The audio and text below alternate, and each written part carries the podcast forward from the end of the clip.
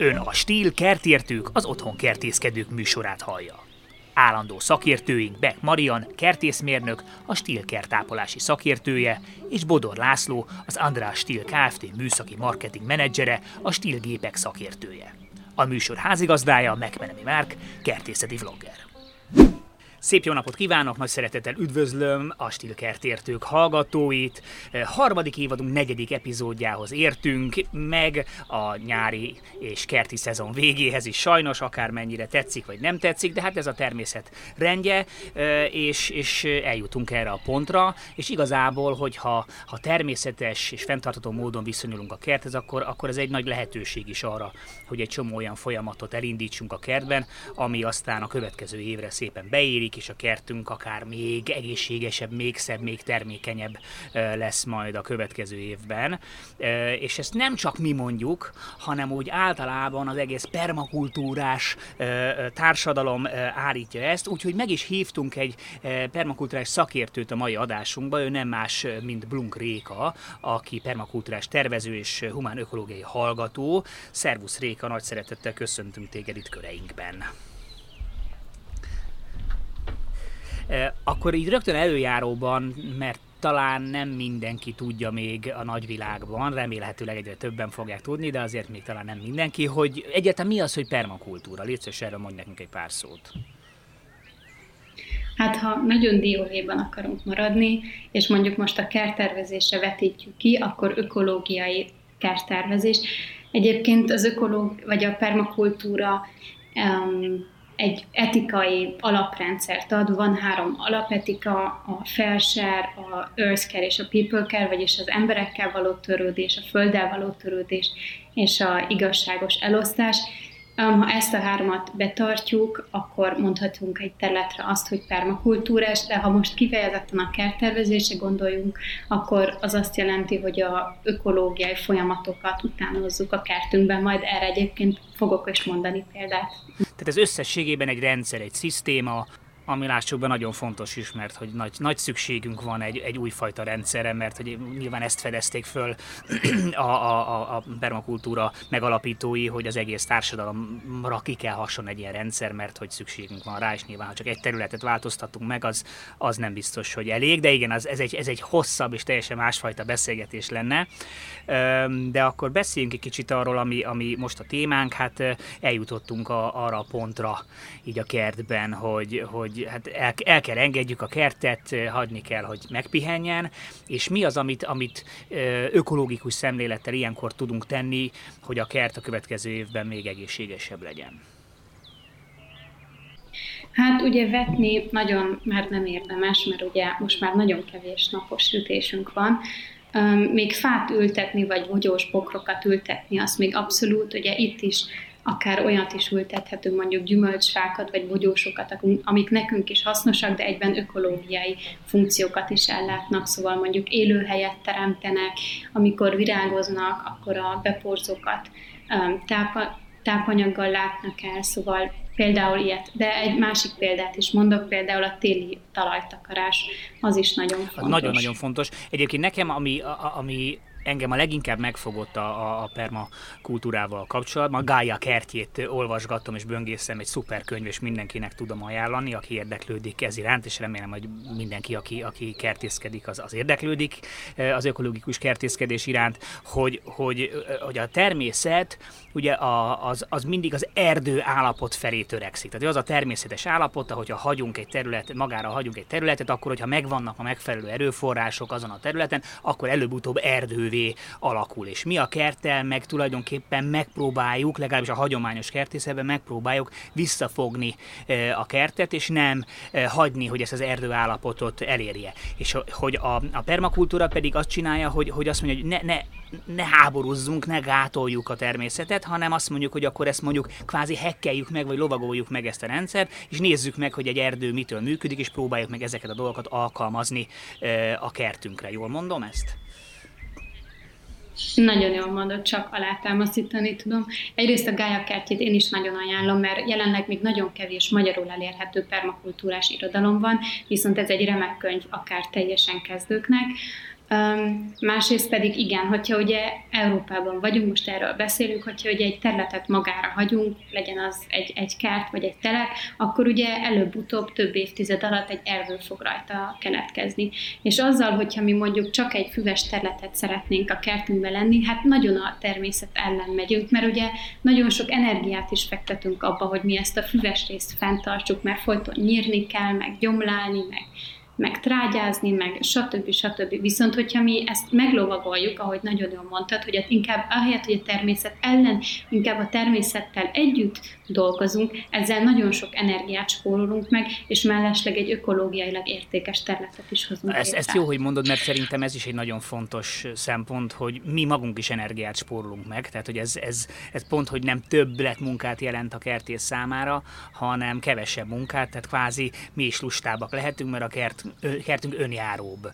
Abszolút, a permakultúrát ezért a lusta kertész módszerének is szokták nevezni. Szimpatikus, szimpatikus csak hogy bevonjam itt kedves műsorvezető társaimat is.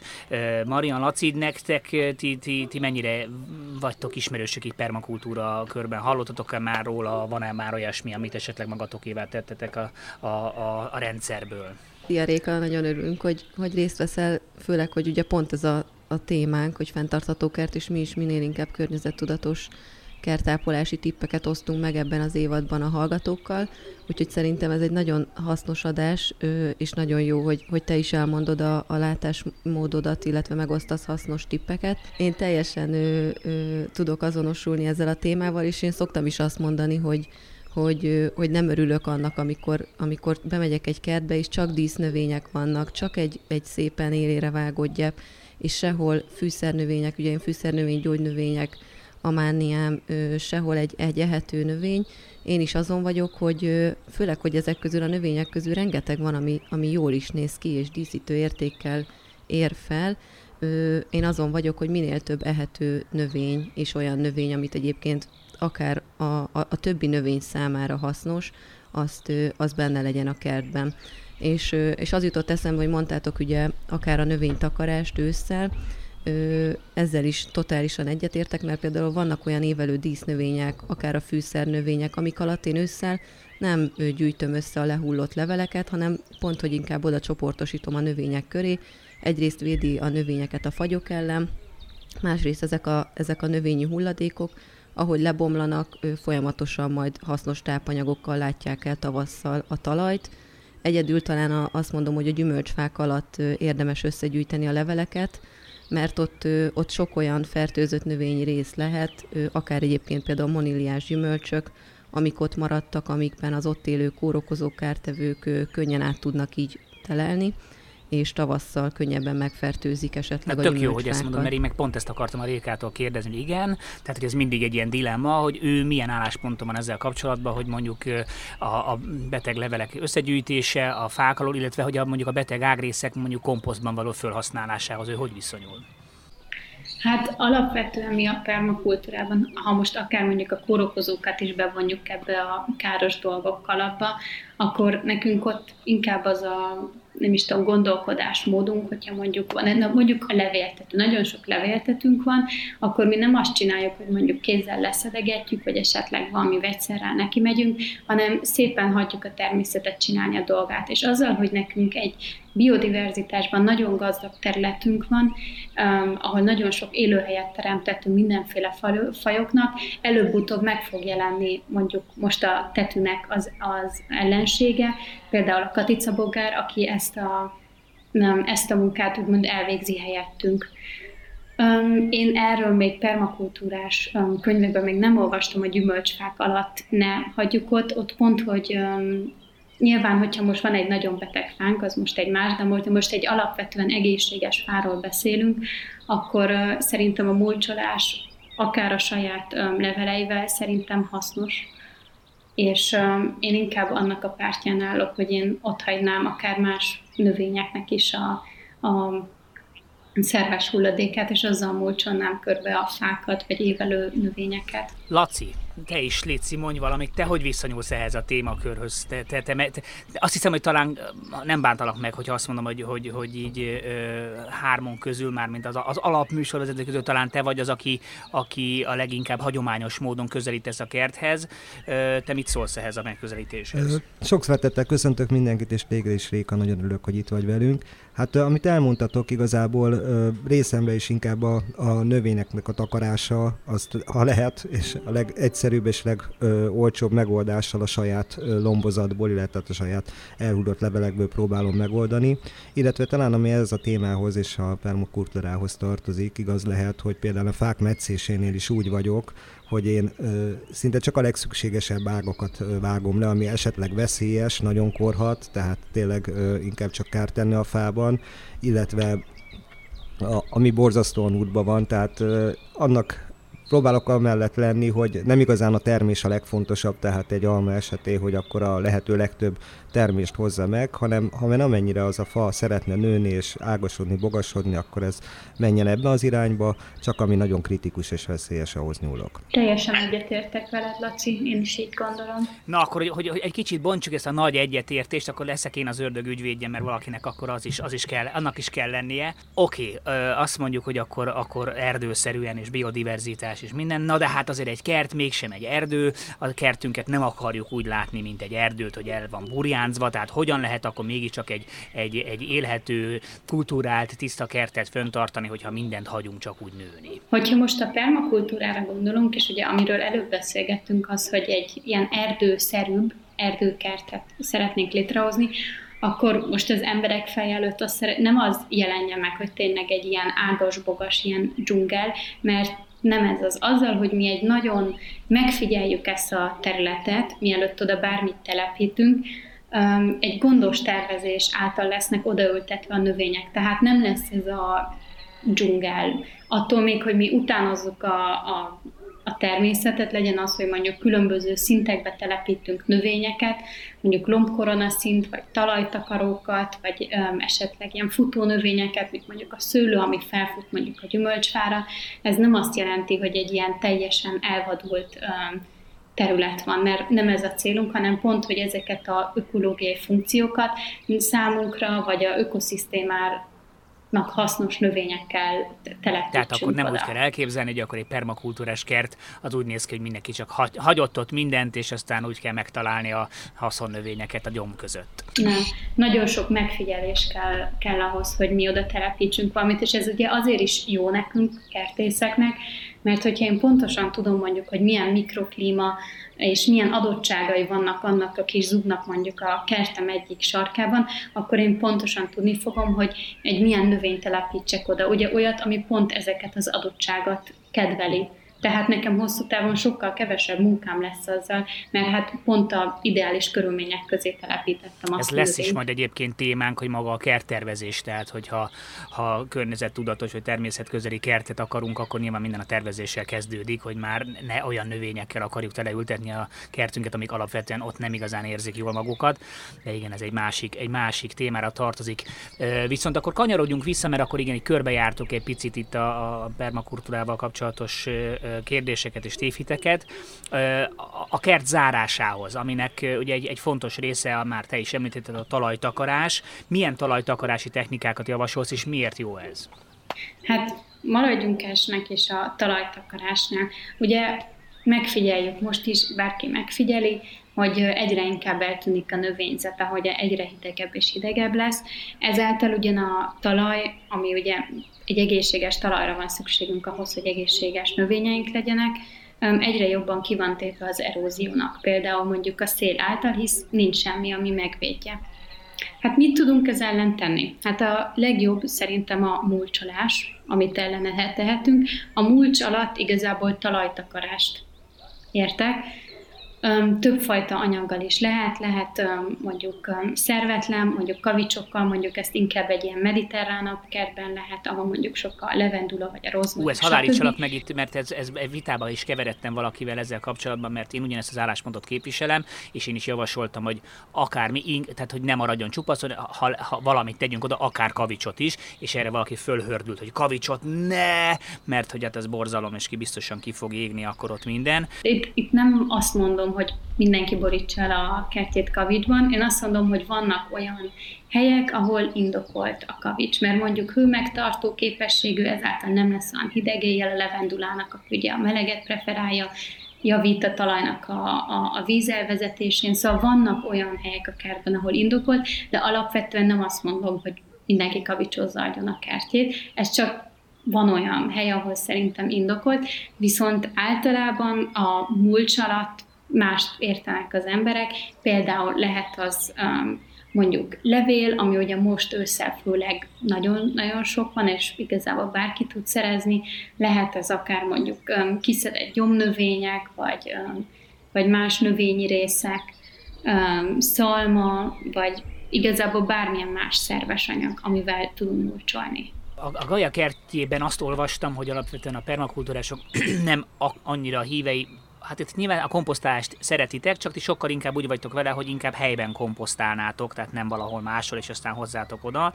Tehát ez, ez a takarás, ez tulajdonképpen kvázi egy ilyen helyben, helyben komposztálás is, ugye? Abszolút így is, így is érthetjük. Szóval, hogy például nem érdemes, ha mondjuk van egy nagy fánk, és lehullatja a leveleit, akkor alatta nem igazán érdemes ezt most összeszedni, és x méterre arrébb vinni, hogy ott lekomposztáljuk, aztán meg jövőre, vagy két év múlva, mire elkészült a komposzt, akkor visszavinni a falra, meg is spórolhatjuk ezt az utat. Nyilván van olyan, hogy mondjuk pont az úton ne legyenek falevelek, mert hát el tud benne esni az ember, és akkor azokat a faleveleket el lehet hordani a kert másik sarkába, vagy a komposztálóba, de alapvetően igen, ez a legokosabb metódus, hogyha ott hagyhatjuk, ahol ugye lehullatja a leveleket a fa. Hogyha a talajtakarás témánál vagyunk, három dolog jutott így az eszembe, amikor gondolkoztam erre a témáról. Az egyik az, hogy akár um, igazából bárhova évelő növényeket telepítsünk. Na most itt nyilván olyan növényeket érdemes, például mondjuk a kasvirákot, ami egyben gyógynövény, másrészt viszont um, szépen dekoratíven is néz ki, és harmadrészt pedig um, ugye a beporzók is nagyon szeretik, és sok ideig virágzik. Ráadásul még szárazságtűrő is, tehát um, vagy mondjuk a bogyós bokrokat, ahol még tényleg egy ilyen kicsit árnyékosabb um, kerti sarokba is nyugodtan ültethetjük őket. Um, a bogyók nem csak nekünk jók, hanem esetleg a madaraknak is, és a többi élőlénynek. Um, Szóval, hogy több funkcióval rendelkező növényeket um, ültetünk a kertben. Ráadásul az évelőkkel ugye az a legjobb, hogy minden évben egészségesebbek és nagyobbak lesznek, és nem kell minden évben őre ültetni őket, tehát megint csak időt és energiát spóroltunk meg. Um, még egy másik dolog, ami eszembe jutott, hogy a, ha mondjuk vannak egy nyári növényeink, legyen az mondjuk paradicsom, akkor ennek a gyökereit nyugodtan hagyjuk benne a talajnak, mert, talajban, mert ez a talajnak nagyon jót tesz, hogy, vagy a talajlakó élőlényeknek nagyon jót tesz, hogy éle, télen is van miről nasolniuk, és szépen lebontják ezt ezáltal tápláltva a talajt. Nyilván a, a gyökér feletti részeket akár a komposztálóba belerakhatjuk, de akár ott is hagyhatjuk, hogy lebomoljon, és ezáltal táplálja a talajt. Főleg Például a babnál, a borsónál vagy a pillangóvirágnál nagyon-nagyon érdemes benne hagyni a, a gyökereit a talajban, mert ezek mind nitrogén megkötők, tehát nitrogénnel dúsítják a talajt, és jobbá válik azáltal, mert ugye sok nitrogén van benne. És a harmadik tippen pedig, amit akár az ilyen meredekebb területeken is megtehetjük, például a, most úgyis nagyon aktuális a a narcisznak az ültetése, hisz most kell ugye elültetni ősszel ezeket, hogy tavasszal virágpompában gyönyörködhessünk. Azért nagyon jó a narcisz, mert ő neki a gyökérrendszere ugye akkor aktív tavasz elején, amikor a legtöbb növény még nem igazán aktív. És a tavaszi esők nagyon sok tápanyagot tartalmaznak, és azzal, hogy mi mondjuk narcisszal beültetünk egy, egy területet, azzal um, megtartja ezeket a tápanyagokat, illetve a nedvességet, és ezáltal ugye gátolja mondjuk az eróziót egy, egy területen. Emellett persze nagyon szép is mondjuk vágott virágnak, és a beporzóknak is már a korotavaszi időszakban nyújtunk valamit. Na hát igen, hát ezért szeretjük a, szeretjük a hagymásokat, és beszélgettünk is Szomorú Miklóssal e, erről. E, Réka, nagyon szépen köszönjük a sok hasznos tanácsot, hát ez éppen csak a, a felszínt tudtuk megkapirgálni e, veled, mert hogy ez a permakultúra, hogy, ahogy ezt így a, a bevezetőben is így, így elmondtuk, egy, egy, egy egész rendszer, és nyilván egy, egy óriási univerzum, ami, ami nagyon sokféle területre vetül ki. Én, én csak azt tudom mondani, hogy tényleg akit érdekel a téma, az, az járjon utána, szerezze be a Gaia kertjét, olvasgasson, és tényleg tegye magáével ezeket a, ezeket a, a módszereket, mert a kertjének és a természetnek, meg ő saját magának is, is jó lesz, úgyhogy nagyon sok sikert kívánunk akkor nektek a, a permakultúrásításban, és köszönjük, hogy itt voltál velünk. Köszönöm szépen a lehetőséget. Köszönjük, Réka. Én is köszönöm, és kedvet is kaptam hozzá. A nárcisz ültetéshez. Esetleg még, ha még egy 30 másodperce mondhatok valamit, hogy a múltnak nem csak most nagyon sok pozitív hozadéka van az őszi időszakban, hanem igazából az egész évben pozitív hatással lehet a kertünkre, mert mondjuk visszaszorítja a gyomokat, nedvességet tart meg a nyáron, táplálja a talajt, ami alatt lassan lebomlik. Tehát um, egész évben nagyon hasznos. Mulcsot mindenhová. Így van. Köszönjük szépen. Szia, Réven. Szia. Szia. Szia. Na, Laci, mondtad, hogy kedvet, kedvet kaptál. Ö, mivel hogy már itt, itt lassan olyan, olyan jól elcsacsogtunk itt Rékával, azért mesélt, hogy milyen, milyen szempontból kaptál te kedved, és mondjuk mégis mondjuk milyen, milyen gépekkel tudnád megtámogatni ezeket a, ezeket a, a, a tevékenységeket a kertben? Hát egyrészt én a veteményes kertnél akkor ezek szerint én már permakulturális megoldásokat alkalmaztam, mert általában, amikor a, a betakarítás megtörtént, kihúzogattam szépen a, a paradicsomkarókat, stb. Akkor általában, ami volt lomba környéken, és ö, útba is volt, meg már nem tudtam hová tenni, ezt én szépen fogtam, befújtam a lombfúvóval a kertbe, és hagytam ott szépen, hogy ö, a tél folyamán szép lassan ö, átalakuljon úgymond múltsá vagy tápanyaggá, és utána a beásásnál mondjuk ez volt az első felső réteg, amit megforgattam, tehát ilyen szempontból mondhatni, hogy már ö, bele is kezdtem ebbe a fajta ö, ö, művelésbe, permakultúrás művelésbe. Hát amit tudok ajánlani, nyilván azért, ahogy Réka is elmondta, hogy vannak olyan területek, ahonnan azért nem, nem teljesen jó, ha mindenhol ez a talajtakaróként a mulcs, illetve hát a leulott falevelek ott szerepelnek, úgyhogy mindenképpen ilyen őszi munkálatokhoz lombfú volt, vagy hát aki még szeretné ezt egy kicsit jobban összeapítani, akkor a lombszívó szecskázógépet tudom javasolni. Mert hogy ugye nem csak az ugye összfölszívja, és egész apróra aprítja ugye a, a kis tasakjában a, a leveleket, ugye? Így van, így van, ez az eredeti térfogatnak körülbelül az egy tizedére tudja összeaprítani ezeket a leveleket, ami nem csak azért jó, mert kevesebb helyet foglal, hanem ö, jóval könnyebben, mivel apróbra össze vannak darabolva, ezért könnyebben lebomlanak. Hasonlóan, mint a komposztálógépek esetében, és hát ha már itt tartunk, akkor ugyanúgy a komposztálógépek is ajánlhatók erre a célra.